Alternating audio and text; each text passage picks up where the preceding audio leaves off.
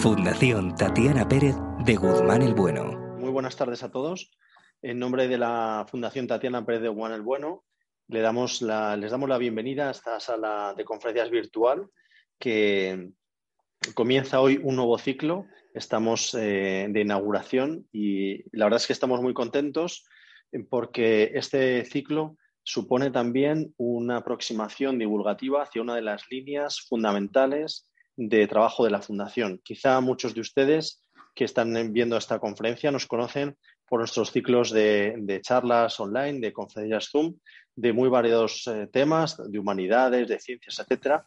Pero quizá no todos de ustedes han podido eh, o han tenido la curiosidad de meterse en nuestra página web y ver que nuestra fundación, una de las líneas principales que trata es la ayuda a la neurociencia eh, es decir, toda la, investigación científica sobre el cerebro y el sistema nervioso humano. Desde hace años venimos trabajando, eh, concediendo todos los años em, contratos predoctorales para jóvenes investigadores en este campo. También financiamos actualmente eh, más de 15 laboratorios por toda España con proyectos de investigación por tres años. Tenemos también líneas de divulgación, una conferencia internacional anual que lleva el nombre de nuestra fundadora, con neurocientíficos de prestigio de todo el mundo que pasan por ella.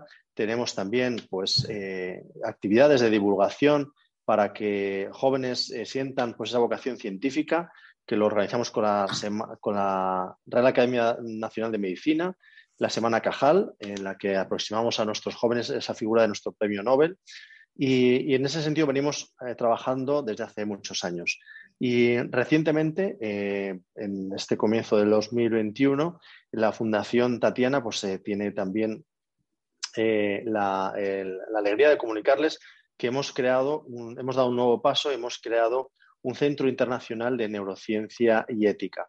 Es un centro compuesto por investigadores de todo el mundo, con un consejo asesor de importantes neurocientíficos y filósofos, psicólogos, etcétera, de, las universidades de más prestigio de, Europa y de los Estados Unidos, que tiene el propósito de ayudar al diálogo interdisciplinar, que entre los neurocientíficos y los humanistas y también pues, los eh, profesionales de las ciencias sociales pues, eh, se pongan de acuerdo para investigar el cerebro real, el cerebro que está vivo en una persona, que no es solamente un objeto de estudio, sino que tiene implicaciones, eh, ya digo, para la persona individual y para toda la sociedad.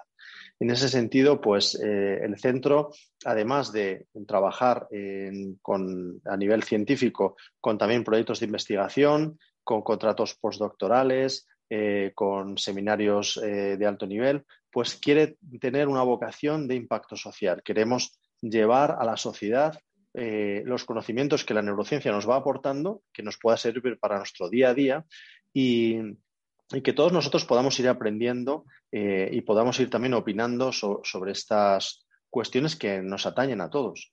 Y la primera actividad de este, de este centro, eh, CINET, pues es precisamente, y en ese sentido, pues nos, eh, corrobora en, esa vocación de servicio social, pues una actividad de, divulgación como es este ciclo de conferencias. Eh, para ello, pues contamos eh, con el director científico de, este centro, que es Javier Bernácer, que forma parte de la junta directiva que mm, gobierna este centro, compuesto por una catedrática de la Universidad Autónoma de Madrid, doña Carmen Cavada, eh, un catedrático de Filosofía de la Ciencia, el profesor Juan Arana, eh, de la Universidad de Sevilla, y eh, un reconocido y prestigioso científico que fue presidente del CSIC, rector de la Universidad de Menéndez Pelayo y, presidente del Consejo Estatal de Bioética, don César Nombela. Pues este es el equipo directivo de CINET, del cual Javier es el director científico y, y queríamos mm, precisamente comenzar por, una charla con él y que creo que eh, tiene unas grandes, además, dotes divulgativas y todos ustedes eh, lo van a disfrutar en esta, en esta charla que nos va a dar, que es precisamente una charla introductoria para todos aquellos que eh, no necesariamente o la mayoría de ustedes no tendrán conocimientos sobre el cerebro y sobre la neurociencia, pero que muchos, yo creo que todos hemos oído en los medios de comunicación, en tertulias, en noticias que aparecen eh, todos los días, sobre avances de la neurociencia, algunos prometedores, otros eh, amenazantes. Eh, en fin, siempre es algo que nos llena un poco de, incertidumbre y de ilusión.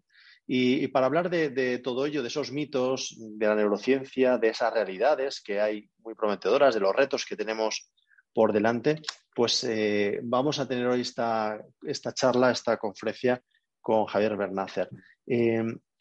Permítanme que le presente brevemente, porque Javier tiene un currículum muy extenso a pesar de su juventud. Y Javier es licenciado en biología y también en bioquímica por la Universidad de Navarra y es doctor en neurociencia por la Universidad Autónoma de Madrid. Además, eh, él vive esa interdisciplinaridad desde sus comienzos de, los comienzos de su carrera eh, con un máster en filosofía por la Universidad de Navarra en el año 2015. Realizó estancias postdoctorales en el Mount Sinai Hospital de Nueva York y en la Universidad de Cambridge, en Gran Bretaña. Y desde hace unos años trabaja en el Instituto de Cultura y Sociedad, en un grupo interdisciplinar que se llama Mente y Cerebro de la Universidad de Navarra. Su investigación, pues, que ha dado lugar a numerosos artículos y publicaciones, eh, se centra en el estudio del hábito desde un punto de vista interdisciplinar, tratando de aunar las diferentes concepciones que, que se tienen desde la filosofía y la psicología para llevar a cabo investigación empírica en neurociencia. En esta última emplea métodos computacionales para la, toma de decisiones con resonancia magnética funcional. También está interesado en, la afectación de los hábitos de distintas patologías, tales como las adicciones a, a distintas sustancias, el TDAH, eh, y el análisis de los sistemas de creencias con teorías de grafo. Luego nos puede quizá explicar un poco algunas de estas cuestiones. Como decía, es autor de numerosos artículos y capítulos de libros, etcétera, en, todos estos campos. Y, como les anunciaba, pues es el director científico de este recién nacido Centro Internacional de Neurociencia y Ética.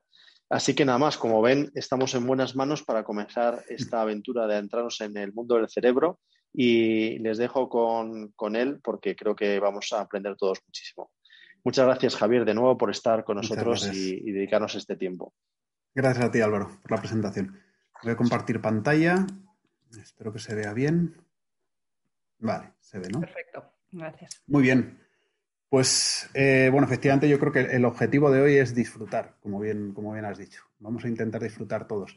Eh, bueno, quiero empezar con un triple agradecimiento. Eh, lo primero, bueno, pues quiero agradecer a la Fundación Tatiana, eh, no solo por la organización, obviamente, de este ciclo de, conferencias y por haber contado conmigo para, abrirlo, que estoy encantado, sino también por, promover, por crear ese centro, este, este CINET, que bueno, que yo creo que es muy necesario y aunque no vaya a ser el tema explícito del que voy a hablar, espero que lo, que lo vean.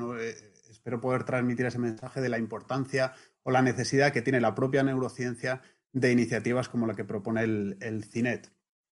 Quiero agradecer también, este era el primero, mi segundo agradecimiento eh, va, por supuesto, pues a, mis, compañeros del grupo de investigación, el grupo Mente Cerebro, eh, dirigidos por, eh, por, José Ignacio Murillo.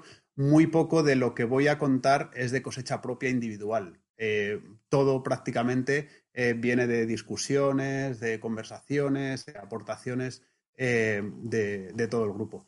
Y por supuesto, mi último agradecimiento pues, para todos ustedes ¿no? por estar aquí y, bueno, y como digo, pues vamos a ver, nos vamos a intentar disfrutar.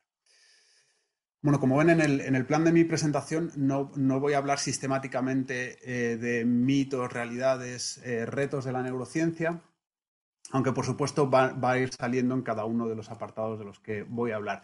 En el fondo yo tengo un, objetivo, un, único objetivo o un mensaje principal eh, que, quiero que se, lleven a casa. ¿no?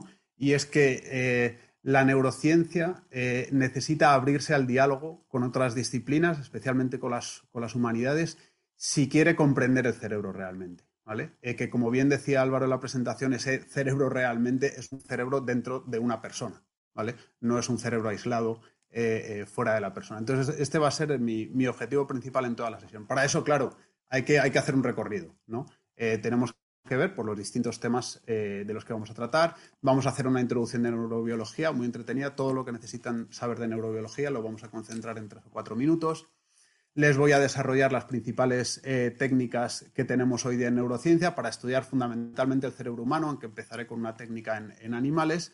Y después, pues vamos a ver ya aspectos más, más interdisciplinares o vamos a llamar más límites, ¿no? También sobre el, impacto que tiene eh, la, neurociencia en la, sociedad. Así que bueno, sin, sin más dilación, vamos a ello. Bueno, como muy bien ha dicho Álvaro también al principio, claro, ¿Qué idea tenemos de la neurociencia? a mí me gusta cuando hablo de, estos temas, eh, pues, sobre todo a estudiantes, alumnos que no vienen desde las ciencias, que son de humanidades, pues les suelo preguntar, ¿qué creéis vosotros que es la neurociencia? Y, también, ¿y qué, sensación os deja la neurociencia? ¿Qué leéis a nivel divulgativo? ¿Qué leéis vosotros sobre la, eh, neurociencia en los medios? ¿no? ¿Qué os llega? Y entonces, pues, eh, bueno, yo creo que todo el mundo sí que o, acaban llegando a la respuesta de qué es la neurociencia pues efectivamente es la ciencia que estudia el sistema nervioso. Yo voy a hablar mucho del cerebro, pero como les voy a decir en esta primera parte, eh, no deberíamos caer en el error, ni siquiera nosotros los neurocientíficos, de identificar el sistema nervioso con el cerebro. El sistema nervioso es mucho más eh, que solo el cerebro. Pero bueno, pero bien, neurociencia, la ciencia que estudia el sistema nervioso, podríamos decir la ciencia que estudia el cerebro, en parte. Y luego, pues hace, hace poco, en una de estas sesiones que les digo que, ¿no? Pues le, eh, hablo con, estudiantes acerca de qué es la neurociencia. Eh, me parece que fue, de hecho, en, la sesión en el programa Young Civic Leaders de la, Fundación. Y hubo una, alumna eh, que dijo, pues a mí es que esto de la neurociencia me, da mal rollo, ¿no? me da mala sensación, no, no me gusta bien del todo. pero bueno, ¿y por qué es eso? Pues porque parece que es que la neurociencia tiene que estar detrás de todo, o el cerebro tiene que estar detrás de todo, ¿no? de, todo lo que es el ser humano. Y para estudiar bien algo en profundidad parece que tienes que estudiar eh, el cerebro. Y bueno, eso es un poco, puesto aquí un, pequeño plantel ¿no? de noticias que uno se encuentra en, los eh, medios de comunicación. Eh, la primera no la veo por el panel de, por el panel de Zoom, pero bueno, es eso, ¿no? La guerra entre Elon Musk y, y, China para controlar tu cerebro, el cerebro no está preparado para esta pandemia, descubren dónde se aloja la soledad en el cerebro, esto es muy típico, ¿no? Buscar, pues, no sé, eh, funciones eh, psicológicas o rasgos del ser humano, decir, bueno, ¿dónde está esto en el cerebro? Eh, también algo muy clásico, ¿no? El cómo cambia tu cerebro como consecuencia de, ¿vale? Pues en este caso, criar un bebé provoca cambios en el cerebro del cuidador. ¿Cómo esta charla te cambiará el cerebro? Sí, efectivamente, todo, todo cambia nuestro cerebro. Eso es, algo básico de, de, neurobiología. Cómo el cerebro crea las motivaciones y el deseo de vivir. Cómo el cerebro crea es algo también muy típico, ¿no? El cerebro crea, ¿vale? O, también, eh, ¿no? Pues algo muy sorprendente, el cerebro juega con nosotros, ¿vale? Entonces, como muy bien decía Álvaro, efectivamente la neurociencia está, está ahí, está en, los medios de comunicación, en lo que nos llega, eh, muchas veces de manera ilusionante, muchas veces también de manera amenazante. Bueno, vamos a empezar entonces a entender un poco tanto nuestro objeto de estudio, ¿vale? Que es el sistema nervioso, como después las técnicas que tenemos hoy día para, estudiarlo.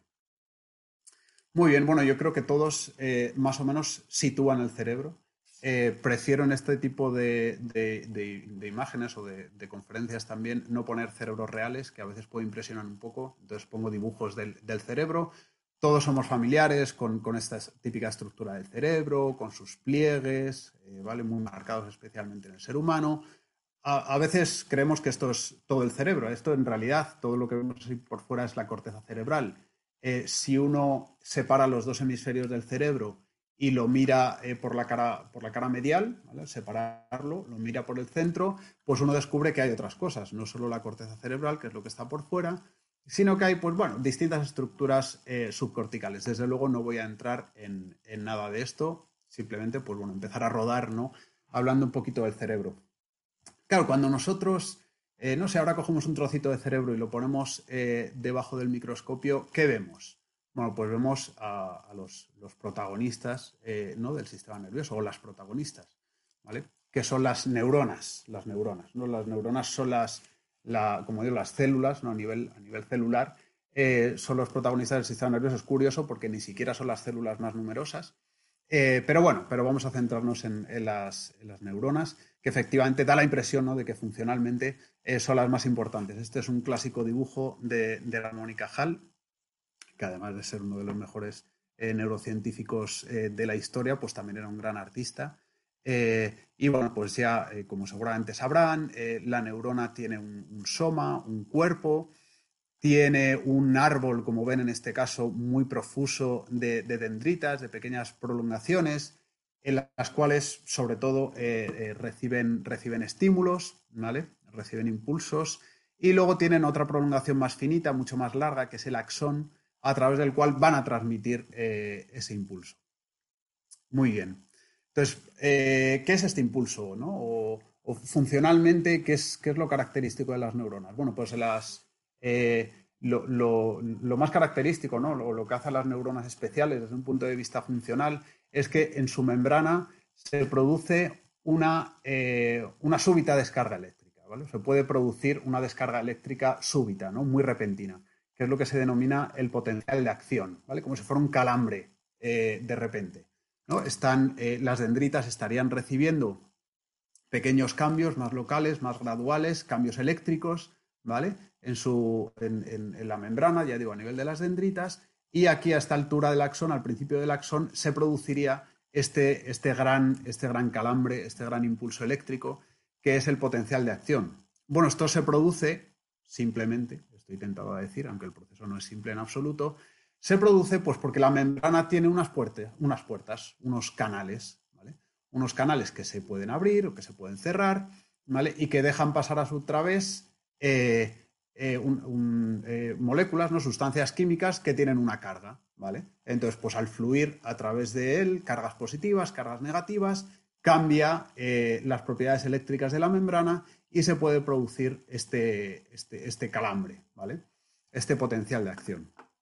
Bueno, quizá lo más bonito de, todo, lo más sorprendente, es que además las neuronas, claro, como, como quizá ya hayan oído, ¿no? Las, neuronas se comunican unas con otras eh, a través de ese fenómeno que se denomina la sinapsis, ¿vale? La sinapsis. Entonces ya digo que esto es como muy, muy increíble, ¿no? Muy bonito cuando uno lo piensa, porque lo que está ocurriendo en la sinapsis no se, no se transmite directamente el impulso eléctrico de una a otra, ¿no? Como si uno tuviera el dedo cargado de electricidad y toca a otra persona y le da calambre.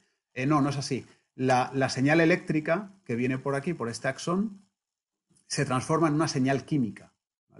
Que es el neurotransmisor. Y esto quizá ya no voy a hablar pues, de la dopamina o de la, de la acetilcolina, la serotonina, son neurotransmisores, ¿vale? Entonces se transforma en esa sustancia química que es captada por otra neurona y por esa captación, ¿vale? Por esa captación en esta otra neurona se vuelve a producir ese, ese calambre, ese impulso eléctrico. Em, entonces, básicamente, hasta aquí va a llegar lo complicado de neurobiología. Aunque sí que hay dos notas importantes eh, que, les quiero, que les quiero dar. Aquí ya ven que el concepto, los básicos, el básicos lo he puesto en rojo. Eh, ¿Por qué es esto? Porque realmente es muy básico y van a ver cómo decir, bueno, pues esto ya lo sé yo, ¿no? Esto no me, aporta mucho. Pero es, son datos que a veces se nos olvida a los propios neurocientíficos. Eh, el primero es que el sistema nervioso se distribuye por todo nuestro cuerpo. Por todo nuestro cuerpo. Muy bien, aquí tenemos el cerebro. El cerebro es un órgano complejísimo, es sin duda el, órgano más complejo de toda la naturaleza. Eh, bien, pero el sistema nervioso eh, llega por todo el cuerpo. Hay terminaciones nerviosas por prácticamente eh, todo el cuerpo. Estos son, son los axones que se van a distribuir, que van a llegar hasta las puntas de nuestros dedos, las puntas de nuestros pies, que por supuesto van a llegar hasta los ojos, hasta la retina, ¿vale? hasta todos los órganos de los sentidos. Entonces, en realidad, el cerebro es solo una parte, es solo una parte del sistema nervioso.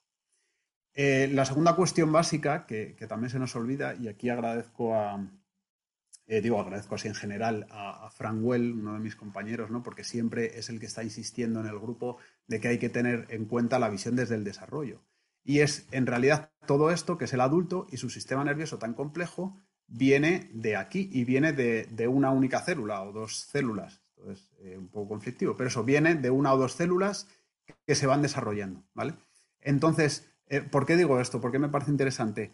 Porque efectivamente, si uno tiene en cuenta estas dos cosas, ya tiene que considerar que aislar al cerebro del resto del cuerpo es, es una abstracción, ¿vale? Es algo falso, es algo que no se da.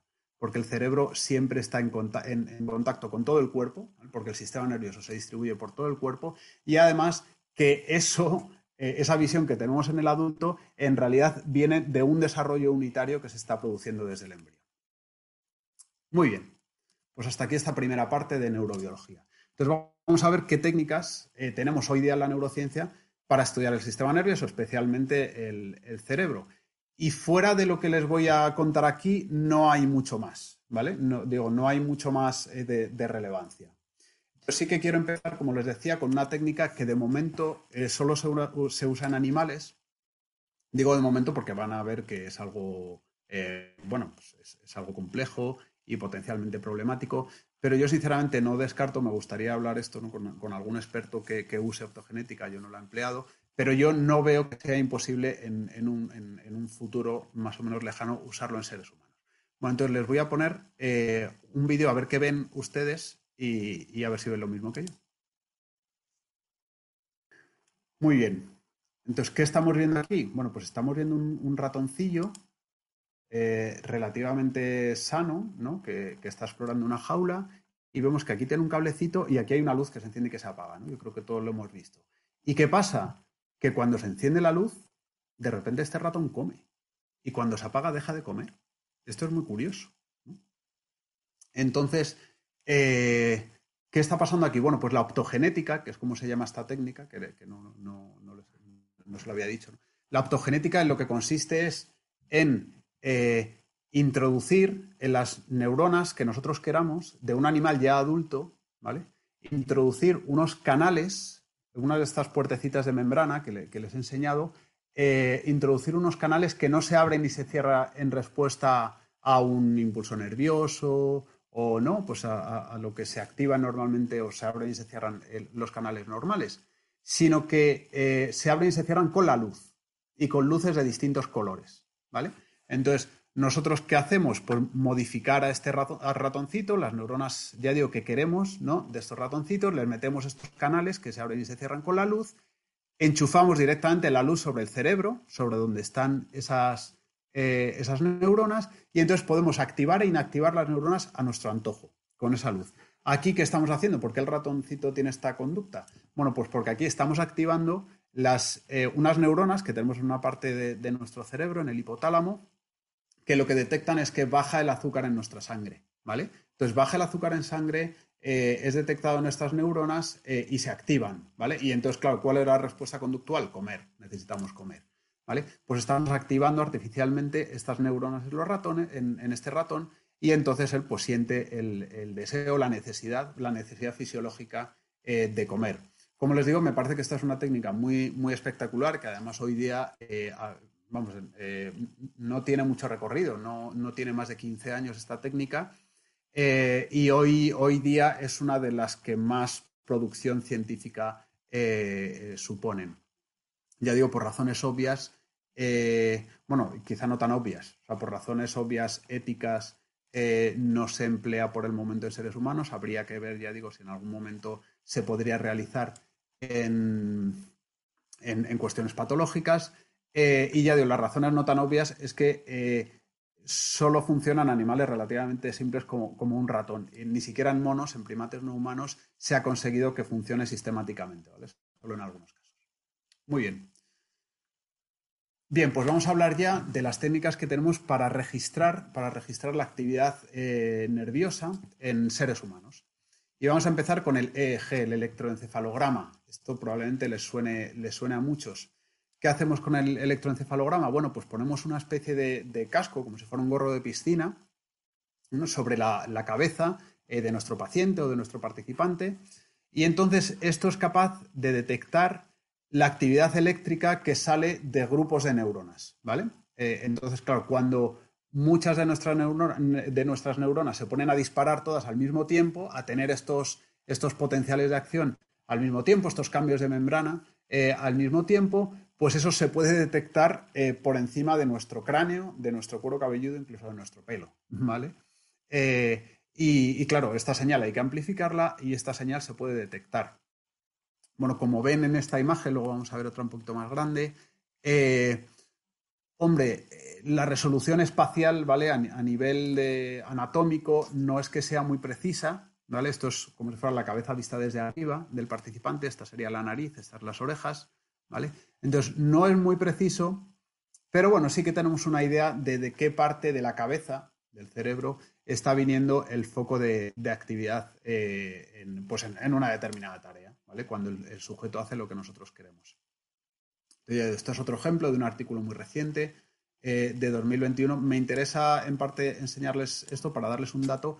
Estos registros están, están hechos con un electroencefalograma de 128 electrodos. Luego van a ver por qué les digo eso. 128 electrodos, ¿vale? recuerden el dato, recuerden sobre todo pues cómo se ve, ¿no? Son como un poco los, mapas térmicos, los mapas estos de las borrascas, ¿no? Pues bueno, aquí vemos que hay un anticiclón eh, que está en Madrid y que no está en Pamplona, pero si está en Madrid o está en Toledo no lo podemos distinguir, ¿vale? Pues esa es la idea de algo que tiene una baja resolución espacial.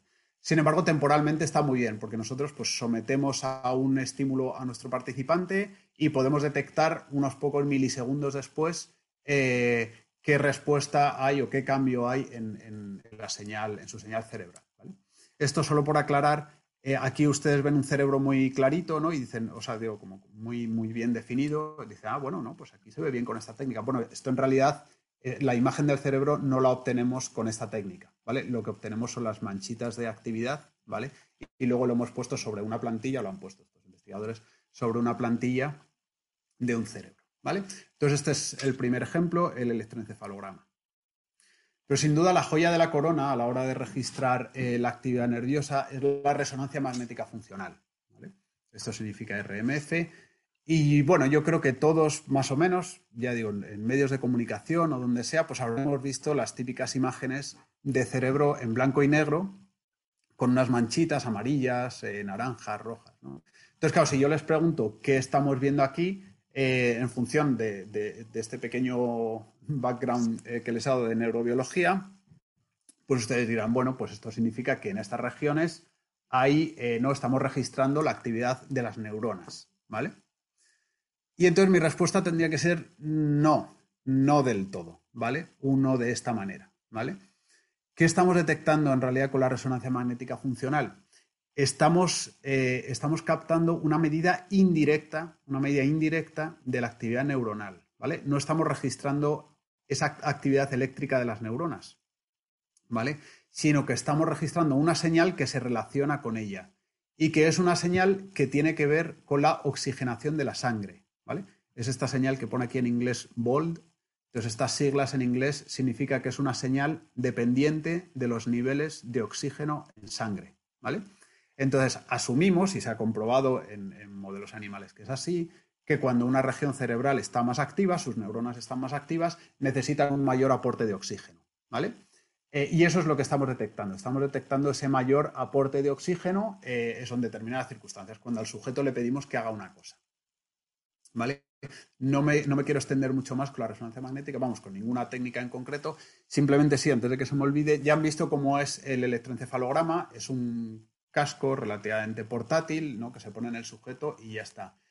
En el caso de la resonancia magnética, eh, y muchos de ustedes lo habrán conocido en primera persona, es un escáner enorme que ocupa toda una habitación y además la habitación tiene que ser especial, tiene que ser una habitación aislada. ¿Vale? Entonces ahí se tumba en la camilla el sujeto, le meten dentro eh, ¿no? del, escáner y ahí en un experimento de resonancia magnética funcional, pues uno lo que hace es ve sobre, sobre él, según está tumbado, ve proyectado pues una tarea, un, lo que sea, y suele tener, si se le pide una respuesta, encima de su pecho una botonera, unos botones, y él va eligiendo izquierda, derecha o lo que sea. ¿Vale? O sea, quiero que les quede claro que eh, esto no es un casco que uno se pone y se va a comprar al supermercado y se le mide la actividad cerebral. No, ¿vale? Y de hecho estos puntitos rojos, amarillos, también lo que son eh, es el resultado de un análisis estadístico. ¿vale? Entonces uno cuando recoge todos los datos cuando tiene tiempo de ponerse a analizarlo entre proyecto y proyecto, convocatoria y convocatoria, justificación y justificación, se sienta delante del ordenador y se pone, empieza el largo proceso de analizar los datos. Y este es el resultado final, pero esto no lo da el escáner directamente. Muy bien, de todas maneras, claro, o sea, yo les, eh, les voy a enseñar, no voy a decir la precariedad de la neurociencia, pero les voy a enseñar que las técnicas que tenemos son bastante limitadas. Eso ya yo creo que lo empiezan a ver. Pero aún así tampoco quiero caer, ni, mucho menos, en decir que la neurociencia no puede hacer nada interesante.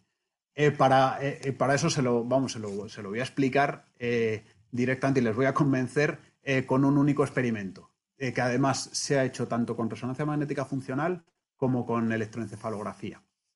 ¿Vale? Entonces podemos hacer el, experimento, yo les puedo decir sin moverse, no vale moverse, que piensen que están jugando al tenis, ¿vale? Que, den, que están dando una derecha, un, golpe de derecha, un drive eh, de tenis, ¿vale? Muy bien, eso, sin mover el brazo, ¿vale? Solo pensándolo, nada más. Muy bien.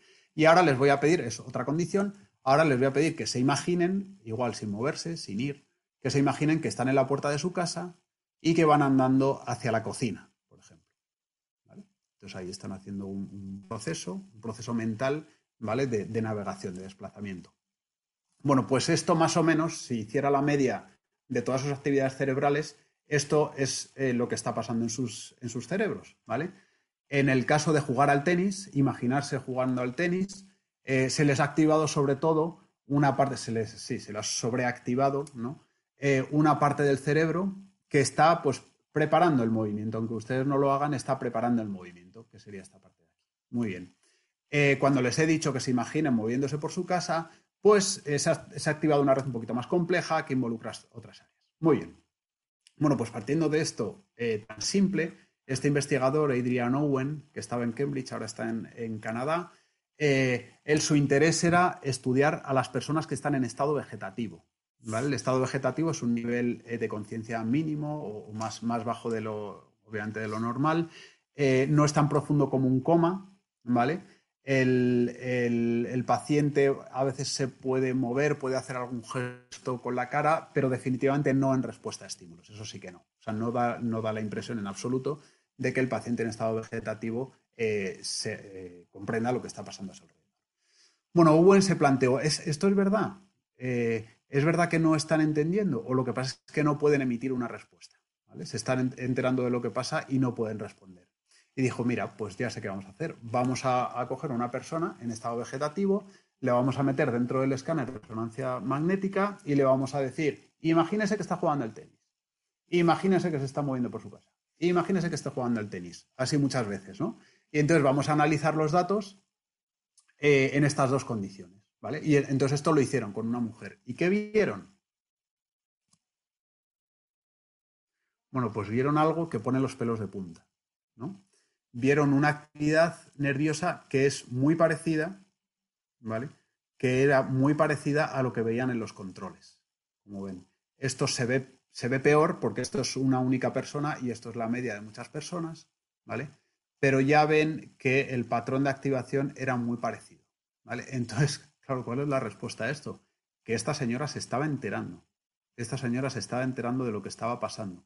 Lo único que no era capaz de responder, ¿vale? A pesar de estar en estado vegetativo.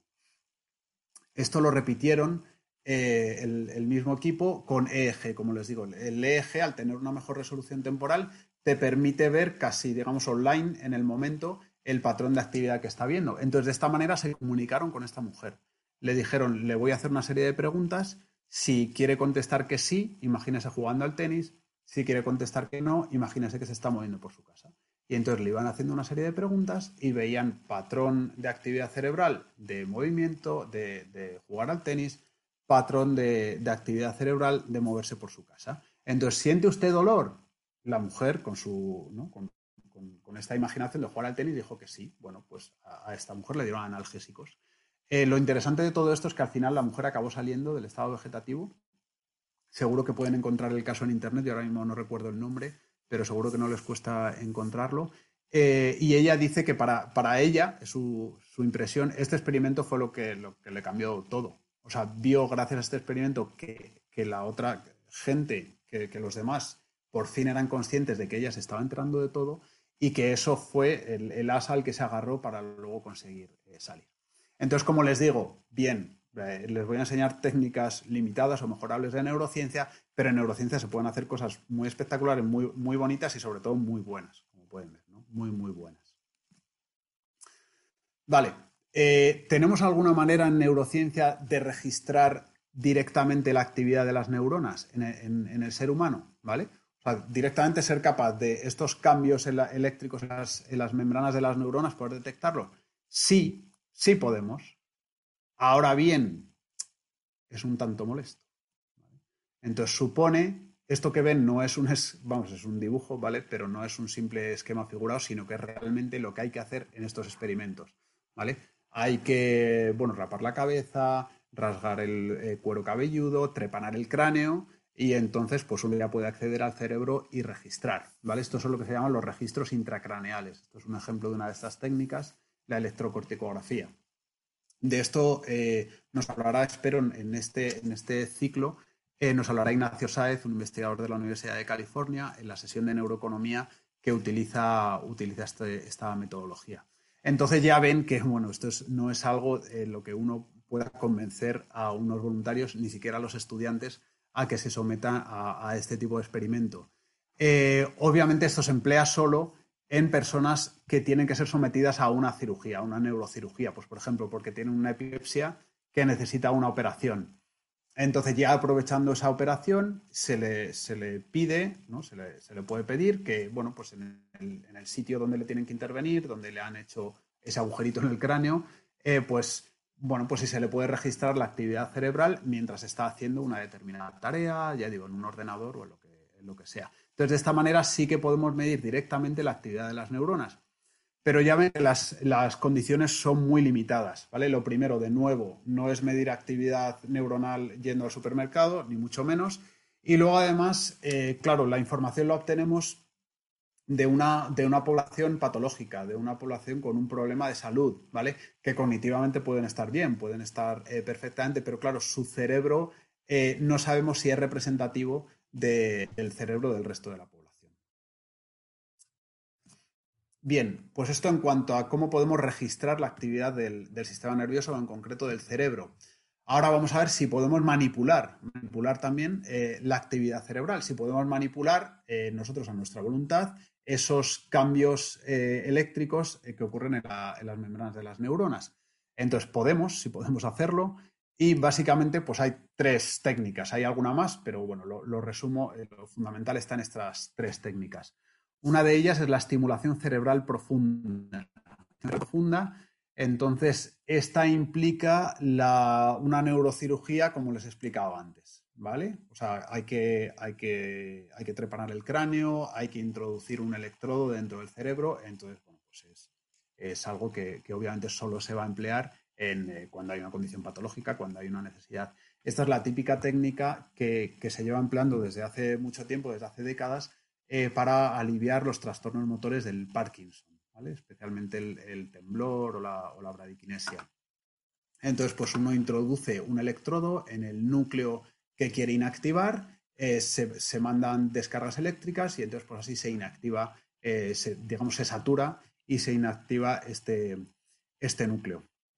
También se usa en otras enfermedades como la depresión, por ejemplo. Tenemos otra técnica no invasiva, que es la estimulación magnética transcraneal.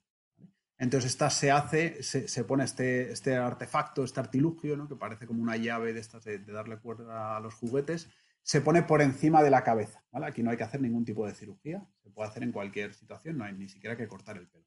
Eh, se pone este, este dispositivo encima de la cabeza y se manda en este caso un impulso magnético, no eléctrico, sino magnético, que con una cierta precisión puede alcanzar pues, un, área más o menos de, de, 3 o 4 milímetros y entonces podemos afectar a las neuronas que hay en esa parte del, cerebro. Em, eh, esto con, esta técnica se puede sobreactivar eh, regiones del cerebro o se puede hipoactivar regiones del cerebro. Y luego la más, la más reciente, la más reciente desarrollo es el HIFU, eh, ultrasonidos focalizados de alta intensidad. ¿vale? Esto es lo que se empieza a emplear ahora más y sobre todo esto se hace aquí en la, Clínica Universidad de Navarra eh, para tratar, ya digo, eh, temblores tanto tipo Parkinson como no, no parkinsonianos. esto el punto fuerte que tiene es que no es una técnica invasiva tienes al sujeto dentro del escáner de resonancia magnética y entonces se le mandan unos ultrasonidos que lo que hacen, dicho así explicado mal y rápido, es recalentar el área cerebral donde se estén dirigiendo y entonces se inactiva ese núcleo. Y de esa manera, pues ya digo, en determinadas patologías, eso lo que hace es mejorar eh, determinados síntomas. Eh, esto es básicamente, ya digo, lo que hay para manipular la actividad cerebral. Entonces ahora les voy a poner otro ejemplo eh, más lúdico eh, pero también si uno le da vueltas también da un poco de miedo, de algo que se puede, eh, una aplicación que se puede hacer de, lectura con electroencefalografía y de manipulación, eh, de manipulación de la actividad cerebral.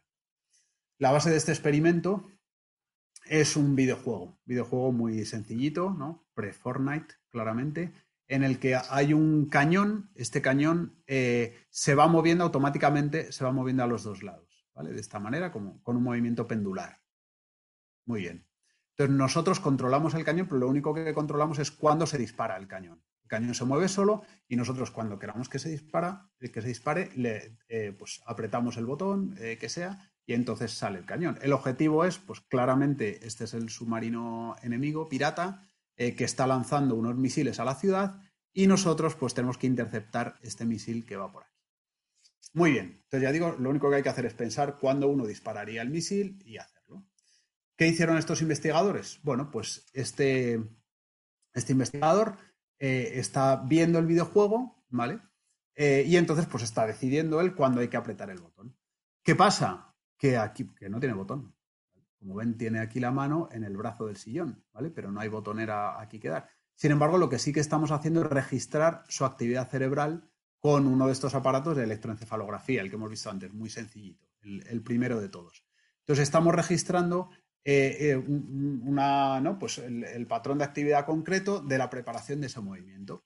¿Qué hicieron estos investigadores? Pues recogieron esa, eh, esa actividad y la mandaron por internet al otro lado del campus y lo conectaron con uno de estos aparatos que lo que sirve es para estimular, ¿vale? De estimulación magnética transcraneal. Entonces, a este otro investigador, ¿vale? Le está llegando un impulso a la parte de su cerebro que se va a relacionar con el movimiento de sus dedos, ¿vale? De, pues en concreto de, los, de los dedos o de uno de los dedos del brazo derecho. Entonces ya ven que este investigador no está viendo la pantalla. Este lo único que está es relajado, esperando a que, a que de repente se flexione su dedo y apriete el botón. Entonces ya ven que aquí un investigador piensa, ¿vale? Piensa el momento en el que hay eh, que apretar el botón y esa señal se manda hasta el, hasta el cerebro de este otro participante y entonces este pues aprieta el botón. Ya digo que es un ejemplo mucho más lúdico que el anterior, eh, pero ya digo que si uno le da muchas vueltas, y si quieren pues lo podemos hacer en la, en la conversación eh, posterior a la conferencia, pues, pues bueno, da, en parte da un poco de miedo. Muy bien, entonces creo que es interesante dejar claro lo que es realidad, aquí sí, lo que es realidad y lo que es mito de lo que podemos hacer con estas técnicas en neurociencia. Ya digo, me he dejado técnicas fuera, claramente, eh, pero no, hay, no se puede hacer mucho más eh, de esto que les he demostrado, ¿vale? De, lo que se puede hacer con resonancia magnética o con eje, con los registros intracraneales. Entonces, en, en, ese caso, la electroencefalografía y los registros, bueno, pues podemos registrar la actividad con poca precisión anatómica, como la electroencefalografía, o con gran precisión, pero de forma muy invasiva, en unas condiciones muy, muy, muy especiales. Esa es la realidad. ¿Qué no podemos hacer? No podemos registrar eh, la actividad con precisión y en situaciones ecológicas. ¿Qué significa situaciones ecológicas? No es recogiendo papelitos por el monte con los, con los Boy Scouts. En situaciones ecológicas es un término que se suele utilizar sobre todo en, en psicología, situaciones del día a día, para que nos entendamos. ¿vale? Entonces, como les digo, esto de ponerse un casco y que a uno le registre la actividad cuando va a comprar, esto no existe, no existe. Eh, con resonancia magnética, ¿qué podemos hacer? Bueno, pues pedir a una persona que haga algo, incluso que piense algo, y entonces podemos, podemos inferir con un gran procesamiento de datos, que esto quede claro, hay que limpiar la señal, hay que hacer ese análisis estadístico, bueno, pues podemos inferir la actividad cerebral asociada, ¿vale? Ya digo de una manera indirecta, porque estamos viendo esa medida de oxigenación de la sangre. ¿Qué no podemos hacer? No podemos leer pensamientos. No podemos. Y esto se, divulga muy rápidamente y se habla del detector de mentiras, de la neurociencia. Bueno, pues eso no se puede hacer. Es muy bonito de divulgarlo, pero para divulgarlo, pero no se puede. En manipulación cerebral, ¿qué podemos hacer? Podemos mandar impulsos sencillos, eh, normalmente motores relacionados con el movimiento. ¿vale? ¿Qué no podemos hacer? No podemos mandar ideas, no podemos mandar pensamientos. Lo digo porque también muchas veces se divulga de esta manera. Entonces, como les digo, de este apartado, del estudio, el desglose de las técnicas que tenemos en neurociencia, hay que tener en cuenta que hay una situación de precariedad, como dice un gran, un gran investigador, no voy a decir su nombre, aunque lo ha dicho esto públicamente, pero bueno, la neurociencia está en pañales. La neurociencia está en pañales. Pero claro, un dato que no les he dado en la neurobiología, pero que para ver el, alcance de todo esto, es que en nuestro cerebro tenemos 84.000 millones de neuronas. Y cada una de ellas establece mil contactos sinápticos, mil contactos, o bueno, o un contacto con otras mil neuronas. ¿Vale? Entonces eso nos pone unos números 84.000 millones multiplicado por mil. ¿Vale? Entonces, eh, como les decía, estamos ante el órgano más complejo de la naturaleza y como pueden ver, tenemos unas técnicas relativamente limitadas hoy día para poderlo estudiar. Vamos a dar el siguiente paso y es, bueno, pero la neurociencia, ya hemos dicho, es, eh, ilusionante, aparece mucho en los medios de comunicación. Entonces, ¿qué se puede, qué se puede hacer? Eh, no, no, sé si qué se puede hacer o qué se hace, eh, ¿no? ¿Qué se hace con, cuando uno aplica determinadas técnicas de neurociencia a la sociedad? Les voy a dar tres ejemplos muy concretos.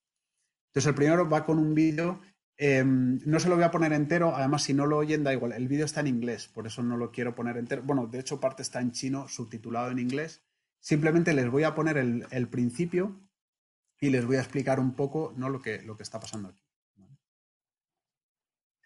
Entonces, eh, voy para atrás. No sé si se habrá captado, pero eso, eh, esto es una escuela china, al parecer una de unas cuantas, eh, en el que le, le ponen unas diademas a los alumnos y estas diademas son, eh, o sea, son una especie de, electroencefalogramas o de, máquinas de electroencefalografía, ¿vale? Muy sencillitas. ¿Se acuerdan el dato que les he dado de los, de los 128, 128 eh, electrodos, ¿no? Que, eh, y se acuerdan cómo veíamos la actividad cerebral? Bueno, pues estas diademas tienen tres electrodos. Entonces, si se acuerdan cómo lo veíamos con 128, Imagínense lo que somos capaces de captar con tres electrodos. ¿Y qué están haciendo? Eh, bueno, pues según la señal que están captando estos tres electrodos, eh, se enciende una luz que es roja cuando el alumno está muy concentrado, que es eh, azul, me parece que era cuando el alumno no está concentrado, y me hace gracia cuando dice y blanco significa que estás offline. No sé si significa que el alumno está offline o que, o que el aparato está offline. ¿no? Entonces, y todo esto lo registra la profesora y todo esto va a los móviles de los padres, ¿vale? Y entonces eso es, eh, como bien decían en el vídeo, eh, de esta manera la profesora puede saber quién no está prestando atención. Entonces, espero que, que, vean la, la, magnitud del problema, lo voy a llamar del problema que hay aquí, ¿vale? Que usando una metodología muy, muy, muy limitada. O sea, si ya un, un, EEG de 128 electrodos es algo muy limitado, imagínense uno de tres electrodos, imagínense la señal que estará recibiendo, el, ruido que tiene esa señal, ¿vale? Eh, que la luz se puede encender y se puede apagar cuando quiera. Eso lo están utilizando para, para medir mal la atención de los niños y por lo tanto para decir su hijo atiende o su hijo no atiende. Entonces esto es muy, esto es muy fuerte. Yo este vídeo lo vi en, una presentación, da, igual de quién, ¿no? pero como para, eh, de alguna manera, presumir de lo que la neurociencia es capaz de hacer, ¿no? Y digo, pero esto no es para presumir, ¿vale? Esto es, aterrador, es aterrador. Y luego además es muy gracioso, porque yo doy clase a alumnos y yo sé qué alumno me está atendiendo y que no, no me hace falta ponerle una diadema y ver el gráfico que sale, ¿vale? Para saber quién me está atendiendo y quién no. Bueno, el siguiente es, eh, de alguna manera, digamos, mucho más positivo, eh, pero también sobre el que hay, yo creo, mucho mito, ¿vale? Que es el famoso Neuralink. No sé si habrán oído hablar de él. Neuralink es la empresa que, ha, comprado eh, eh, Elon Musk, el creador de Tesla, de los coches eléctricos y, todo esto, que tiene el objetivo de implantar unos pequeños electrodos en el cerebro, ¿vale? entonces, esto supone cirugía, ¿vale? Una cirugía, parte también del proyecto es eh, construir un robot que pueda hacer esta cirugía de manera muy precisa y, y, lo más posible. Entonces digo que hay mucho mito detrás porque si uno eh, mira la web de Neuralink, y claro, se fía de lo que pone ahí, que no habría por qué no fiarse, eh, Neuralink está dirigido a ayudar a personas que tienen problemas motores, sobre todo, ¿vale? Y entonces a ayudarle con estos electrodos, leer su actividad cerebral y estimular las regiones del cerebro que se relacionan con el movimiento ¿vale? Para eso, para ayudar a gente que ha perdido la movilidad, gente que está parapléjica, a que se puedan mover, a, que, o sea, que se puedan mover, me refiero a que puedan mover prótesis, que puedan eh, mover prótesis y se puedan manejar. Eh, ellos mismos dicen en la, en la, web, dice, en algún momento se utilizará Neuralink en personas sanas. Eh, y bueno, pues lo dejan abierto. Dicen, bueno, pues vamos a ver qué pasa. Vamos a ver cómo evoluciona. Lo digo porque muchas veces se divulga Neuralink como Elon Musk te quiere poner un chip para aumentar tus capacidades cognitivas. Y eso yo no lo he visto por ningún lado. No lo he visto por ningún lado. Lo primero, pues eso, habría que ver si se puede hacer. Esto que propone Elon Musk, lo que tiene en su web, se puede hacer. Se puede hacer y además, ya digo, y tiene un, buen propósito, a mi juicio, ¿no? Ayudar a, personas que han, movido que han perdido la movilidad. Bueno, hay algo parecido, eh, bueno, parecido solo en parte, pero bueno, que es esta, eh, bueno, pues esto que está promoviendo Facebook con, estos laboratorios. En este caso es, es una pulsera, ¿vale? ¿Qué tiene que ver esto con el sistema nervioso? Bueno, esta pulsera lo que está captando son los impulsos que vienen, eh, impulsos también motores, que vienen desde tu cerebro eh, hasta las muñecas, ¿vale? Para mover los dedos. Entonces, sin que tú tengas que mover los dedos, sin que, sí, sin que llegues a mover los dedos, te detecta esta señal que ya está llegando, ¿vale?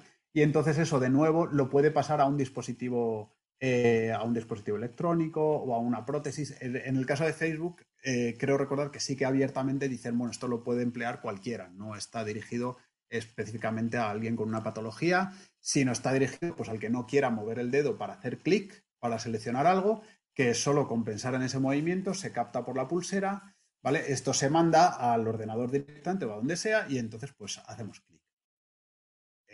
La utilidad de esto, pues que cada cual juzgue, ¿vale? Pero ya digo, tampoco no es, eh, no es leerte la mente, No es leerte la mente. Y el tercer caso, claro, o sea, yo creo que si la neurociencia promete tanto, ¿no? Y, todo esto, y nos quedamos simplemente en, eh, bueno, pues en encender nuestro Tesla con la actividad cerebral eh, o en controlar si nuestro hijo está atento en clase, pues seríamos muy poco ambiciosos, ¿no? ¿Por qué no podemos ir a robarle el fuego a los dioses, ¿no? Directamente. Y entonces eso es lo que proponen algunos. ¿no? pues en el 2045 la muerte será opcional. Gracias a los avances de la neurociencia y de otras, eh, y de otras ciencias también, podemos alcanzar la inmortalidad. Eh, bueno, Cordeiro, ¿no? Si uno, si uno lee un poco su, su idea, sus ideas, no solo se basa en la neurociencia, ¿vale? También tiene ahí pues, una teoría en la que no voy a entrar, digo porque no estoy capacitado, de regeneración o eh, de, reversión del envejecimiento a nivel celular. Eh, ¿Vale? Pues ya digo que no entro ahí. Pero sí que también, eh, digamos que promueve o propone que eso, que en, estos años seremos capaces de subir nuestra mente, ¿vale? Nuestra conciencia a un dispositivo electrónico, a un USB, para que nos entendamos, ¿vale? A un pendrive. Y de esta manera, pues podremos ser inmortales, ¿vale? Nuestra conciencia quedará a salvo, a nuestro cuerpo que le pase lo que sea, ¿vale? Pero nosotros, pues ahí, ahí seguiremos a salvo. De esto hay muchas películas al respecto. Yo creo que la más interesante es Transcendence de, Johnny Depp. ¿Vale? Bueno, lo, yo creo que lo mejor de esto es que esto no tiene ningún fundamento, ¿vale? Esto no tiene absolutamente ningún fundamento y es como si yo digo que en 2045 vamos a vivir en Plutón. Entonces lo puedo decir y no sé si podré llevarme tanto dinero como, como Cordeiro, ¿vale? Pero ya digo, pero esto no es científico en absoluto. Esto sí que es un mito, eh, un mito eh, total, ¿vale? Eh, entonces, estos son los tres ejemplos un poco peligrosos. Ya digo que el de, el de, el de Neuralink me parece más positivo. Pero bueno, tres cosas que pasan cuando la neurociencia se lleva de una manera errónea, de una manera incorrecta a la, sociedad. Vale. Entonces, en, este último caso, especialmente, he hecho un poco, he hecho un truco de trilero eh, que se suele hacer habitualmente. Y es, caramba, pero si este me está hablando del cerebro, de repente, como ha dicho algo de la mente? Os ha dicho que no, coger la mente y meterla en un dispositivo electrónico. Eh, aquí que se nos ha escapado algo. Aquí hemos dado un salto, aquí hemos dado un salto que no sé muy bien de dónde ha venido. ¿no? Bueno, he dado yo un salto, a lo mejor no se han dado ni cuenta porque probablemente estén acostumbrados eh, a, dar este salto. ¿Vale? Por ejemplo, ¿no? Más noticias. Elon Musk devela su plan para leer la mente. con un sensor. Así te van a leer la mente. Neuralink ya funciona. Neuralink es lo mismo. Silicon Valley quiere leer tu mente y eso debería preocuparte. Neuralink quiere leer tu mente. Claro, ¿y qué está pasando aquí? Bueno, pues lo que está pasando es que efectivamente eh, da la impresión muy acertada de que cerebro y mente van de la mano. ¿vale? Mente y cerebro van de la mano. Y son dos aspectos totalmente distintos, aspectos, no digo realidades, son dos aspectos distintos que aparecen en una única realidad que es el ser humano. ¿vale? Y el ser humano tiene una realidad mental que es inmaterial, ¿vale? En sí misma es inmaterial, y tiene una parte eh, material que es el cerebro. Y esto además yo creo que es algo que no, no debe asustar. Esto a veces al neurocientífico ¿no? más acérrimo le asusta, que hables de inmaterial. Pero yo creo que si de algo tenemos experiencia todos en el día a día es de nuestra actividad mental, ¿vale? No todos tenemos experiencia de tener un cerebro. Yo lo he visto, yo el mío lo he visto, ¿vale? En un escáner. Pero no lo tenemos por qué tener. Damos por hecho que aquí tenemos un cerebro, ¿vale? Pero de lo que sí tenemos experiencia en el día a día es de tener una mente y tener actividad mental. Y ya digo, y yo creo que hay que tener claro que, son dos aspectos distintos de una única realidad. ¿vale? Eh, para hablar del problema mente-cerebro, ¿no? como dice eh, José Ignacio Murillo, el director de nuestro grupo, la, forma más básica ¿no? de la cual partir es hablar de la diferencia entre lo objetivo y lo subjetivo. Esto puede sonar un poco raro, pero yo últimamente, desde que me pasó, lo explico de esta manera, en una anécdota que me, que me, pasó con mi hija, con mi hija Gabriela de dos años. Entonces, pues, ¿no? Pues como siempre, como los niños de dos años, papá upa, ¿no? Para que la cojan brazos. Papá upa, papá upa. Entonces hubo una época en la que estaba con lumbago y no la podía coger. Entonces, papá upa, Gabriela, no puedo eh, porque tengo pupa. Porque tengo pupa porque tengo una herida. Para que me entendiera, porque tengo pupa. Claro, la segunda vez funcionó. A la tercera ya, inquisitiva como es, dijo, quiero ver la pupa. Claro, ahí me pilló. Entonces dije, no, pero Gabriel, no es que tenga pupa, no tengo una herida, ¿vale? Lo que tengo es dolor. Y entonces me pilló más, porque entonces dijo, quiero ver el dolor. Bueno, pues ahí está eh, la diferencia entre lo subjetivo y lo objetivo, ¿vale? Una pupa, una herida se ve, es objetiva. El dolor no se ve, el dolor se experimenta, ¿vale? Es subjetivo. Bueno, pero el dolor se puede medir porque tú puedes pedir en una escala del 0 al 10 eh, que te diga cuánto te duele pero al final es una percepción subjetiva. Lo que para mí es un 10, a lo mejor para ti es un 3, ¿vale? Entonces es, una percepción absolutamente subjetiva, ¿vale? Entonces esto es, eh, es el punto de partida del problema mente-cerebro, porque claro, tenemos esta doble realidad y además, fíjense, y esto también es uno de los mensajes que les quiero transmitir importantes, el, problema o el temazo al, que se enfrenta la neurociencia. La neurociencia es una ciencia que estudia algo material, que es el cerebro, pero eso material va íntimamente relacionado con algo inmaterial, que es la mente, ¿vale? Y ambos, como digo, ambos están íntimamente unidos y, no, se, no se puede, no se debería estudiar el uno sin la otra. Muy bien, ¿cómo se suele explicar muchas veces ¿no? el, eh, este, el problema mente-cerebro? Bueno, pues eh, con, la famosa metáfora del software y el hardware, ¿no? El cerebro es el hardware, el, la mente es el software, ¿no? Siempre yo creo que la, idea de ver el cerebro como un ordenador, pues lo tenemos ahí muy, muy metido nosotros. Es algo que está incluso eh, dentro de la neurociencia, ¿vale? Eh, la actitud de base de la neurociencia es entender el cerebro como un ordenador. Pero claro, ¿realmente el cerebro funciona como un ordenador? Eh, bueno, pues yo recomiendo, para el que esté interesado en estos temas, hay un libro buenísimo, y aquí agradezco a Nat Barrett, también de nuestro grupo, que fue el que nos hizo ver eh, este, este, libro, que ha salido, pues salió en, el año pasado, yo creo. Una historia eh, de la neurociencia, por un neurocientífico, escrito por un neurocientífico, Matthew Cobb, y en el que él es muy claro acerca de la metáfora computacional del cerebro, y es, está agotada, ya no da para más. ¿vale? Nos ha servido entender al cerebro como un ordenador para ciertas condiciones, ¿vale? Pero ahora ya lo que está haciendo es que no avancemos. Tenemos que volver a entender el cerebro como un tejido vivo, ¿vale? Como un órgano dentro de nuestro cuerpo y a partir de ahí podremos tratar de al menos intentar desvelar los, enigmas, los enigmas que tiene detrás. Estas dos palabras tan feas que, van eh, después no me quiero no me quiero alargar porque me estoy extendiendo ya mucho. Eh, vienen de, todas maneras de ver ese, ¿no? de, ver al, cerebro como un ordenador. si, ¿no? pues, si el cerebro es lo más importante, es, la CPU del ordenador, ¿no? Es la unidad central de proceso eh, del ordenador. Y entonces eso nos lleva a pensar, como veíamos también al principio, que la neurociencia o que el cerebro es lo único importante de la persona, ¿vale? Y entonces de ahí todo del cerebro, cómo crea eh, tus gustos, el tu, tu cerebro elige de quién te enamoras, tu cerebro hace todo, ¿vale? Pero esto en realidad no es, no es cierto, no es cierto, ¿vale? Viene todo, como digo, un poco de entender el cerebro como un ordenador, eh, pero es algo que nos está haciendo ya, hoy día nos está haciendo más daño, eh, ¿vale? Para entender lo que realmente es el cerebro más que beneficios nos está aportando. Bueno, entro ya en la última parte, que es sobre la importancia de la investigación interdisciplinar en neurociencia. Entonces, algo que todavía no les he comentado es que en, realidad, o sea, la, neurociencia, yo creo que, eh, bueno, pues por fin, eh, vamos a decir, los políticos o los gestores eh, se han dado cuenta, se dieron cuenta ya hace bastantes años, hace unas décadas, de lo importante que es el cerebro, porque lo es, es importante, y lo poquito que sabemos de él, ¿vale? Y las, lo limitado de las técnicas que tenemos. Entonces, hoy día hay en el mundo siete grandes iniciativas Creo que también hay una en Latinoamérica, entonces que me perdone sobre todo los que me están escuchando desde ahí si no la he incluido, ¿vale?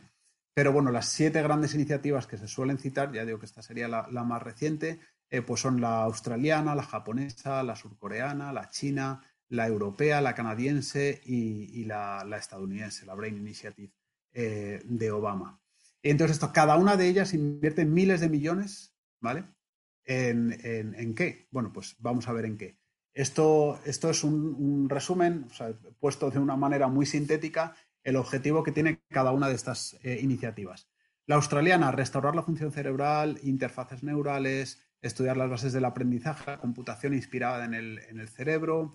Canadá, cómo aprende, recuerda y se adapta el cerebro. En China, comprender el autismo, la depresión, el Alzheimer, inteligencia artificial.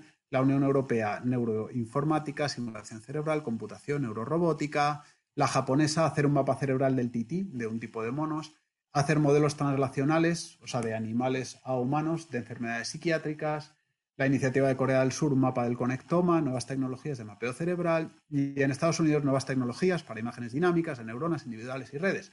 Bueno, yo creo que aquí en un primer vistazo se ve la gran importancia de la investigación interdisciplinar. ¿vale? Aquí tiene que haber claramente neurocientíficos, neurobiólogos, trabajando con, físicos, trabajando con, ingenieros, trabajando con informáticos, trabajando con genetistas, eh, por supuesto, trabajando con psiquiatras. ¿Vale? Pero claro, ¿no? si el cerebro va íntimamente relacionado con la mente, aquí uno echa de menos que se incluyan las disciplinas que estudian la mente, ¿vale? Básicamente, y, reduciendo eh, pues la filosofía y la psicología. Eh, yo suelo hacer aquí un juego también cuando hablo con, esto con los alumnos eh, y les digo, bueno, pues que la Brain Initiative, la estadounidense, está explicada en 150 páginas, ¿vale? Y entonces les digo, les pido que adivinen cuántas veces aparece la palabra psicología, psychology, cuántas veces aparece la palabra mente, mind, y cuántas veces aparece la palabra eh, filosofía. Filosofía.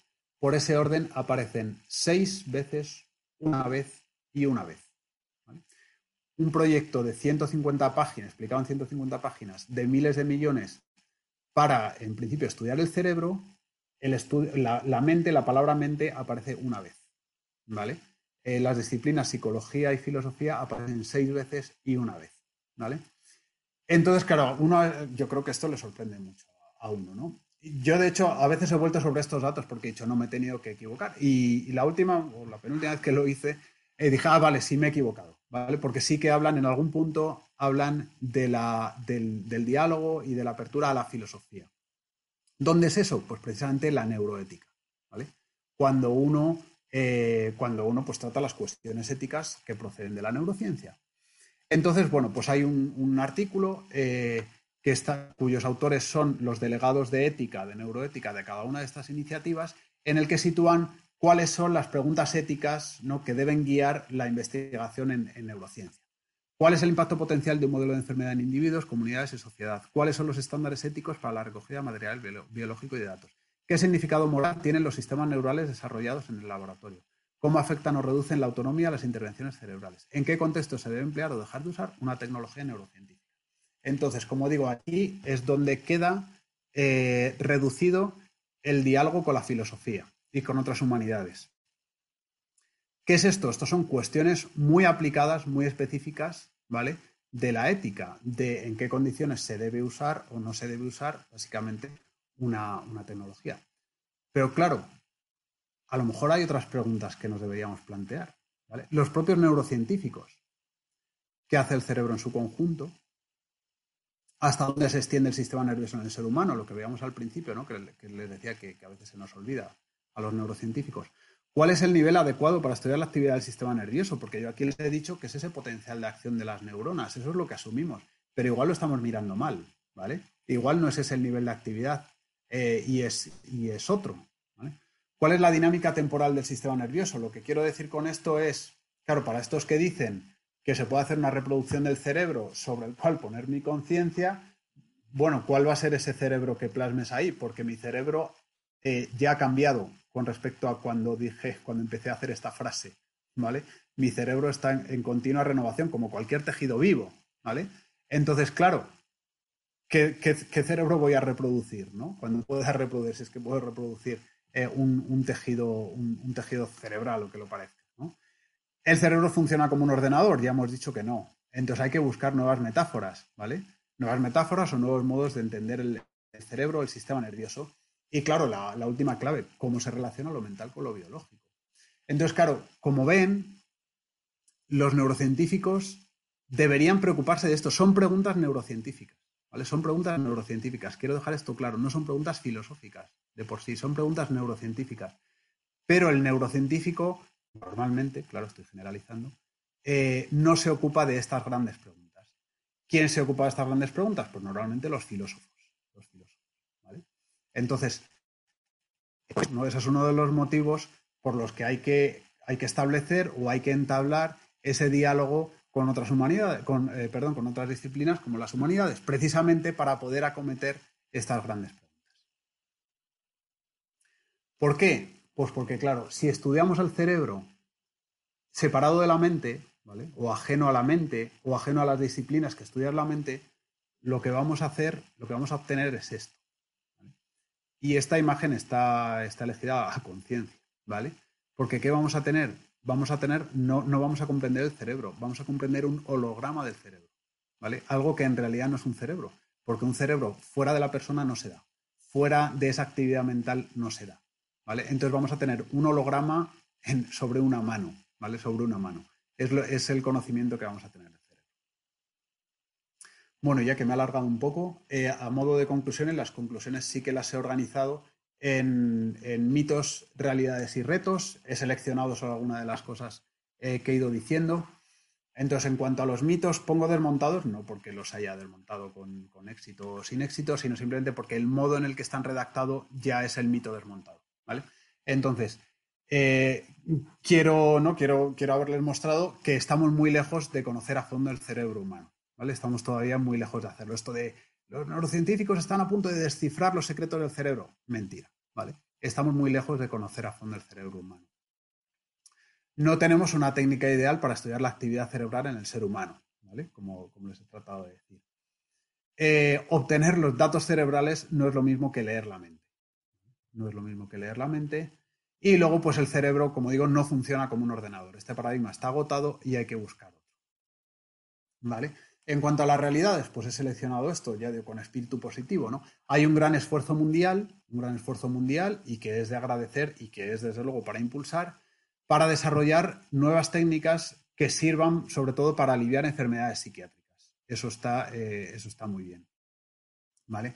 Y además, eh, también dentro de la propia neurociencia hay una inquietud también positiva, buena, ¿vale? Para tratar cuestiones éticas derivadas de la neurociencia, de la neurotecnología. Y, por ejemplo, ahí tenemos nuestro gran eh, Rafael Juste, el gran neurocientífico español que trabaja en Nueva York, en la Universidad de Columbia, que además le tenemos también eh, dentro del, CINET, dentro del Consejo Asesor, y que ahora pues, está promoviendo eh, que se introduzcan unos nuevos derechos humanos, la Declaración de Derechos Humanos, eh, que son los neuroderechos, ¿vale? Que, puedan proteger la privacidad, eh, la autonomía, etcétera, de las, de, las personas pues, con este avance de las, de las neurotecnologías.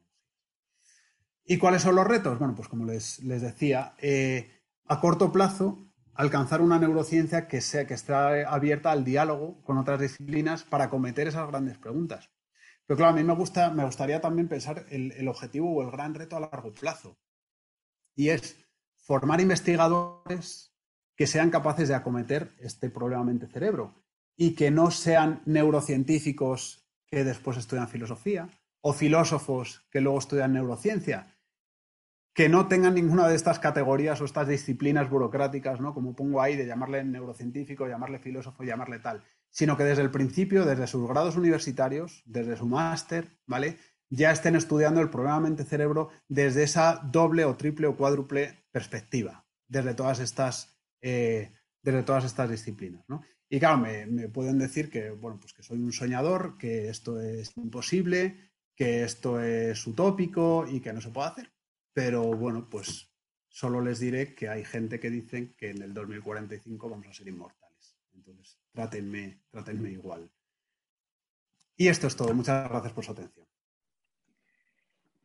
Pues muchísimas gracias, Javier. Desde luego has demostrado una capacidad divulgativa como pocas, porque has hecho entendible algo que es de por sí complicado. Y efectivamente yo creo que no te vamos a llamar loco, porque en CINET una de las cosas que queremos y que vamos a poner nuestro granito de arena es para que poco a poco podamos formar también a esos científicos en esa dimensión de, de la que hablas. Si te parece, vamos a comenzar con el con el turno de, preguntas. Dame un segundo.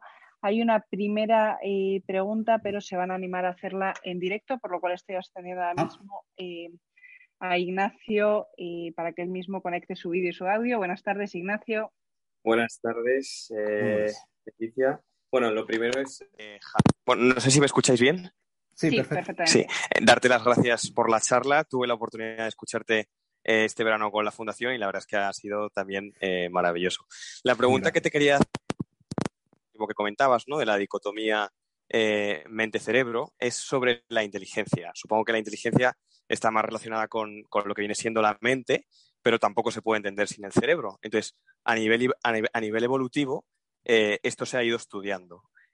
parece ser que está un poquito más relacionada con todo el tema de la neocorteza y demás, pero todo el tema de inteligencia de animales en su cerebro que es tan diferente al nuestro, eso eh, realmente cómo se estudia y dónde dirías tú, si se puede responder, que reside la inteligencia.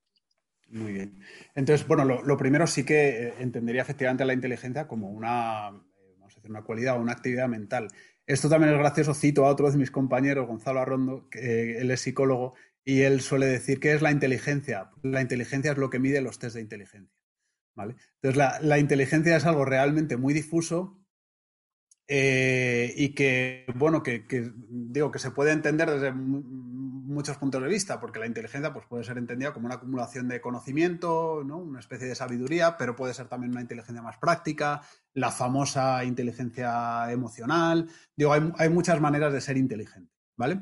Eh, entonces, claro, por lo tanto, esto también, bueno, aparte que yo creo que al final su expresión en el cerebro, en cualquiera de estos modos de entender la inteligencia, va a ser de una manera, eh, va a ser de una manera integrada, ¿vale? No, digo, no, no, creo que se pueda ver como esta región o esta otra. En, todos los casos, yo creo que va a ser eh, de una manera integrada. Pero bueno, pero voy también a lo concreto de tu pregunta, que era en relación con los animales, ¿no? Evolutivamente.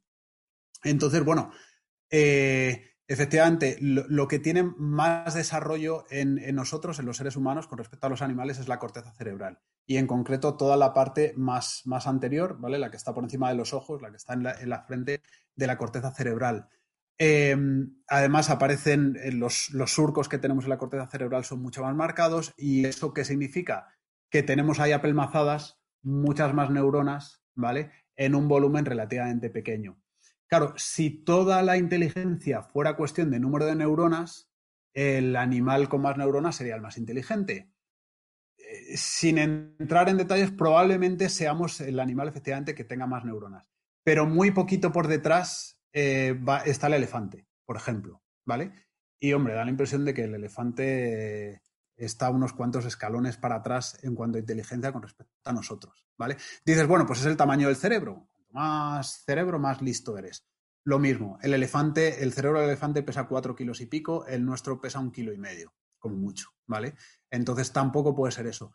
Lo que sí parece, eh, digo, donde sí parece que destacamos es en lo que se llama el coeficiente de encefalización o cociente de encefalización, que es la relación que hay entre el tamaño de nuestros cerebros y el tamaño de nuestro cuerpo, ¿vale? Y ahí sí que somos con mucho, con gran diferencia, los animales más cerebrones, no más cabezones, eh, sino los más cerebrones de la naturaleza, los que tenemos el cerebro más grande con respecto al resto de nuestro cuerpo. ¿Vale? Esto, digo, no me quiero extender mucho más porque da, porque da para mucho, eh, pero esto eh, yo creo que también es bueno verlo. Si antes ya decía que el tener en cuenta el desarrollo embrionario es importante, yo creo que el desarrollo evolutivo también es muy importante. Y claro, nuestro cerebro no se ha desarrollado ajeno al resto de nuestro cuerpo sino que se ha dado al mismo tiempo de manera sistémica al modo en el que nos ponemos de pie, empezamos a usar nuestras manos, empezamos a relacionarnos unos con otros, ¿vale? Entonces el cerebro se ha ido configurando en todo ese desarrollo sistémico. Entonces me quedaría en, en eso, digo, para no extenderme más, en todo ese gran desarrollo de la corteza cerebral, especialmente de la zona frontal, en que tenemos el cerebro más grande con respecto a nuestro cuerpo de la naturaleza, eso es un hecho, pero también en que meternos en concreto en el cerebro se queda corto si no lo relacionamos con, la evolución de, todo nuestro cuerpo.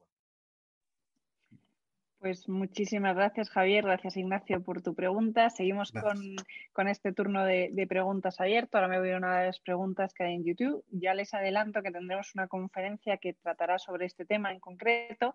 Pero, Javier, si nos puedes dar unas pinceladas, nos pregunta Julio Collado qué relación tienen la memoria y el cerebro. Vale, entonces eso, eh, eh, la, doctora Carmen Cavada yo creo que va a hablar eh, largo y tendido sobre esto. ¿Qué relación tiene? Bueno, desde luego muchísima relación y siempre se suele decir que hay un, núcleo, una región en el cerebro, bueno, pues que específicamente parece estar relacionado con la memoria, sobre todo con la memoria declarativa, la memoria de eventos o la memoria de hechos, que es el, que es el hipocampo.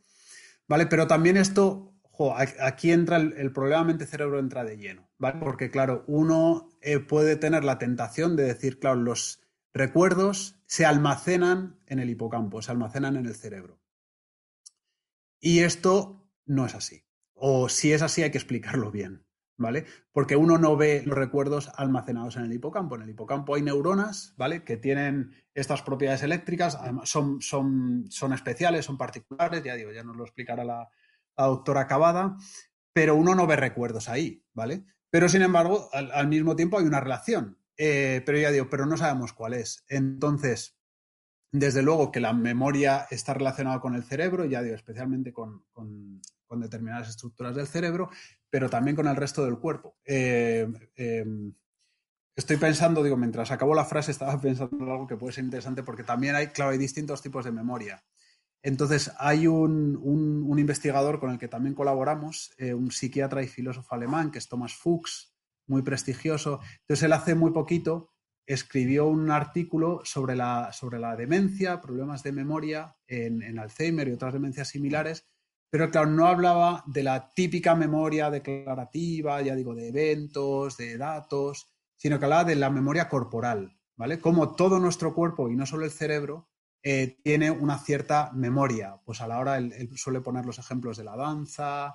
Él hablaba, por ejemplo, de un paciente, ya digo, psiquiatra, ve pacientes, eh, de un hombre que tenía una demencia muy fuerte, no, recordaba prácticamente nada, pero había sido futbolista profesional en tiempos y ahora, pues no sé, con sesenta y pico, 70 años, era capaz de ponerse a jugar con sus nietos y jugaba maravillosamente. ¿vale? Y entonces él ponía, Fuchs ponía como ejemplo de memoria corporal de cómo la memoria no son solo esos recuerdos almacenados, no se sabe dónde, ¿vale? Sino que también es la expresión de, todo nuestro cuerpo. Muchísimas gracias, Javier. Te adelanto que hay unas cuantas eh, preguntas. Intentaré ser más breve. No te preocupes. Em, yo la pregunta que te voy a hacer ahora, ojalá tu respuesta fuera sí. No lo sé. Y paso a, preguntarla. Pilar Márquez dice, cuando hablabas del experimento del ratón y luego las técnicas que nos mostraste, dice, ¿es posible que la neurociencia pueda en un futuro entonces atender patologías y ayudar a la gente con esclerosis lateral amiotrófica, es decir, con ELA, a moverse en vez de estar paralizada? sí. Desde luego, en, o sea, yo creo que dentro de todas las enfermedades que pueden afectar al sistema nervioso, y eso, vamos a pensar más en las puramente neurológicas, más en las mentales, que son más complejas, creo que todas aquellas que afectan al movimiento van a ser las, las más fáciles, entre comillas, de tratar, o las que sean más factibles de tratar. Porque al final eso, el, movimiento, claro, la, parte final de, nuestras actividades o de nuestra conducta, eh, si termina con una contracción muscular, eh, eso sí que se puede entender, creo que hasta ahí sí que lo podemos entender como un ordenador, ¿vale? Como se manda un impulso eléctrico y entonces se flexiona un músculo. Y eso, como hemos visto en el caso de, lo de Elon Musk, eh, como hemos visto en el ejemplo que he puesto, ¿no? De que se manda, ¿no? Pues de, conectar los dos cerebros de los dos investigadores, eso es algo que es relativamente fácil de hacer. Claro, el reto ahí está en poder controlar los movimientos musculares cuando hace falta hacerlo, cuando realmente es necesario. ¿Vale? Pero yo sí que creo, sí que ahí es donde tengo grandes esperanzas que la neurociencia seguirá avanzando. Pues muchas gracias. Y desde YouTube también nos preguntan si se puede hablar de neuronas en el estómago.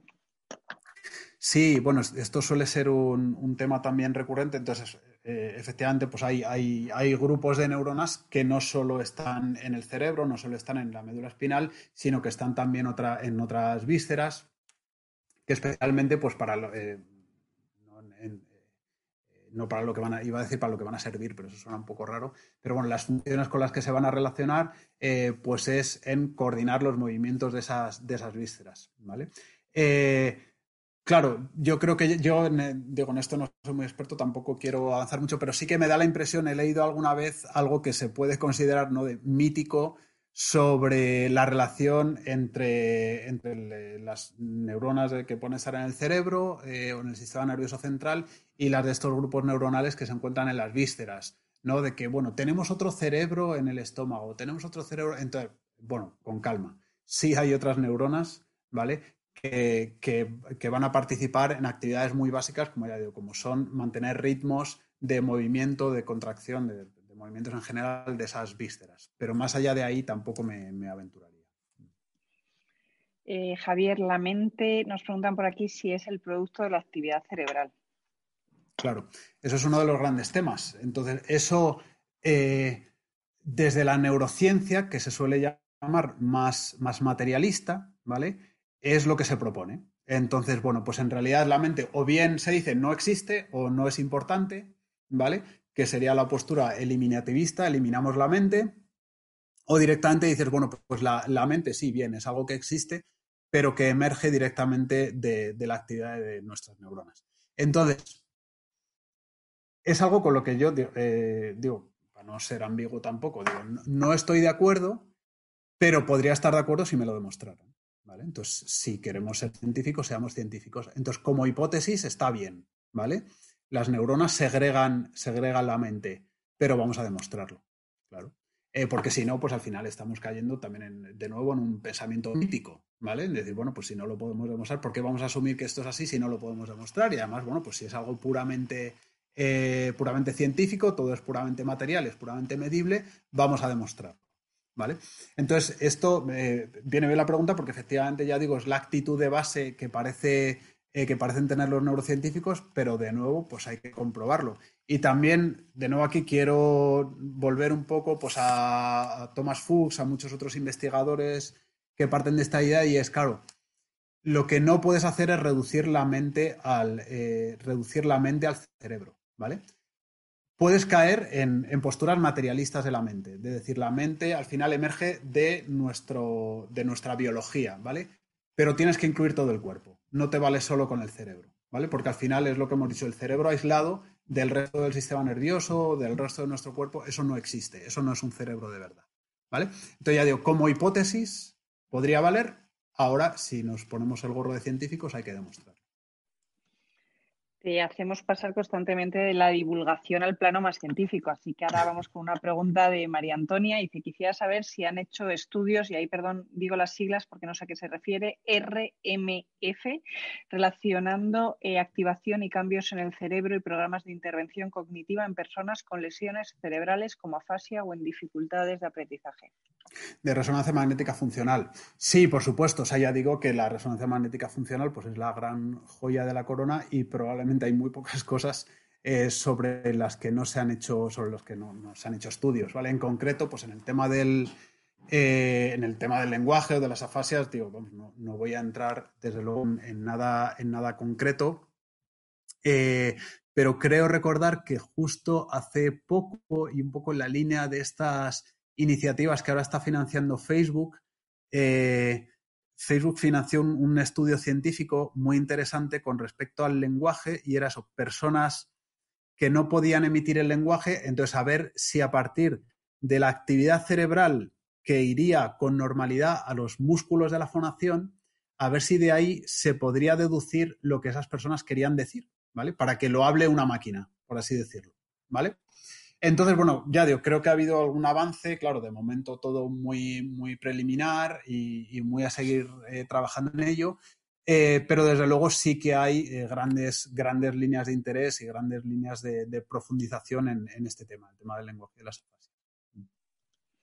Gracias, Javier. Em, Rosario apunta, dice, nos has comentado, em, perdón, dice, nos has comentado que en el estudio del cerebro todavía no se puede leer la mente, pero en el momento que esto ocurriera, ¿perderíamos la independencia como ser pensante en el sentido que seríamos manipulables? Vale, entonces, claro, es que lo primero hay que pensar que es leer la mente, ¿vale? Entonces, eh, o sea, yo no veo de qué manera se puede hacer para empezar sin que tú te des cuenta. ya hemos visto que las maneras, o sea, si entendemos leer la mente como eh, leer tu cerebro y de ahí sacar conclusiones acerca de lo que estás pensando, eh, bueno, a ti no te van a poder leer tu cerebro si no quieres. O sea, esto tiene que haber una revolución tecnológica absoluta para que de repente salga una técnica con la que se pueda hacer, ¿vale? Por ya digo, la manera de acceder a tu actividad cerebral es o bien que estés metido en un escáner de resonancia magnética, que te vas a enterar, eh, o bien que te pongan un casco de EEG, que es lo más ligerito, pero te vas a enterar, o bien que te, abras el, te abran el cráneo y te metan un electrodo que definitivamente te vas a enterar de que lo están haciendo. ¿Vale? Em, pero para empezar, claro, o sea, es que hay que, habría que pensar, y esto es plantear el, el, problema de nuevo y desde luego no una solución, cuál es la relación entre esa actividad cerebral y, mi actividad mental, ¿vale? Porque yo puedo decir ahora pues a, todos los eh, presentes que pensemos en nuestra comida favorita, ¿vale? Y a lo mejor se nos está activando eh, o se nos está sobreactivando la misma región cerebral, pero para cada uno va a ser una comida distinta, ¿vale? Entonces yo no voy a poder encontrar las hamburguesas, los macarrones o las carcamusas en vuestros cerebros, ¿vale? Eh, como mucho una actividad cerebral que se relaciona con ello si entramos en la ciencia ficción en decir, bueno, pero si se pudiera hacer, entonces perderíamos la privacidad. Si se pudiera hacer, desde luego perderíamos la privacidad. Y es una de las, de las cosas que está ya, bueno, que está anticipando, ya digo, eh, quizá, vamos, yo, no veo de momento que esto sea posible, pero está bien anticiparlo. Eh, toda esta iniciativa de los neuroderechos que, mencionaba anteriormente. Uno, el, uno de estos fundamentales, de los neuroderechos fundamentales, es el de la privacidad. Muchísimas gracias, Javier. Vamos a ir acabando, pero ya te digo que va a ser difícil que acabemos con todas las preguntas que hay, pero vamos con una de, María. Dice, las estrategias de supervivencia que se asocian en gran parte al cerebro, dice, ¿cómo se entendería con la inteligencia de los virus que mutan para sobrevivir? ¿Son inteligentes sin cerebro? Vale, claro, esto es una pregunta muy compleja. Eh, eh, bueno, de nuevo, pues supongo que es cómo entender la inteligencia. Eh, claro, desde luego yo creo que un, virus probablemente no actúe a voluntad, vamos, voy a quitar probablemente, no voy a ser ni irónico ni ambiguo, un, virus no, no, actúa a voluntad. Eh, claro que tienen los virus que, tienen un ciclo de regeneración, de reproducción muy, muy rápido, ¿vale? Entonces, claro, aquí la evolución les beneficia.